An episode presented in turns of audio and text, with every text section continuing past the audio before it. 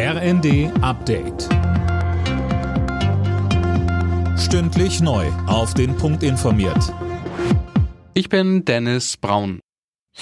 Innerhalb der Europäischen Union sollen ab dem Jahr 2035 nur noch klimaneutrale Neuwagen zugelassen werden. Darauf haben sich die EU-Staaten und das EU-Parlament geeinigt. Mehr von Lisa Schwarzkopf. Die Vereinbarung sieht vor, dass damit in 13 Jahren innerhalb der EU keine neuen Autos mehr mit Benzin- und Dieselantrieb zugelassen werden sollen. Schon vorher, ab dem Jahr 2025, sind allerdings auch Zwischenschritte geplant. Wie genau die aussehen, ist allerdings noch nicht bekannt. Die EU-Staaten setzen mit dem Verbrennerverbot noch stärker auf Elektromobilität. Tesla-Chef Elon Musk ist jetzt auch Twitter-Chef. Die Übernahme des Kurznachrichtendienstes soll US-Medienberichten zufolge abgeschlossen sein. Kaufpreis 44 Milliarden Dollar. Mehrere Twitter-Führungskräfte wurden offenbar direkt entlassen.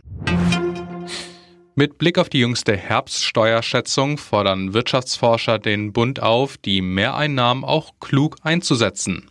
Marcel Fratscher, der Präsident des Deutschen Instituts für Wirtschaftsforschung, hofft etwa auf ein Ende des Gießkannenprinzips. Er sagte im ZDF, die oberste Priorität meiner Ansicht nach sollten jetzt kluge Zukunftsinvestitionen sein in die Menschen, in die Stabilität der Wirtschaft, aber eben auch in Klimaschutz und in andere Transformationstechnologien, damit die wirtschaftliche Transformation gelingt. Das ist zwar kurzfristig, kostet eine Menge Geld, ist aber langfristig auch in Bezug auf Schulden und Wohlstand die beste Strategie, um Schlimmeres in dieser Krise zu verhindern.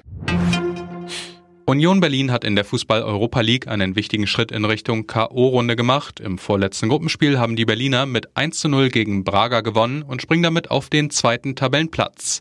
Der SC Freiburg trennte sich außerdem mit einem 1 zu 1 Unentschieden von Olympiakos Pyreus.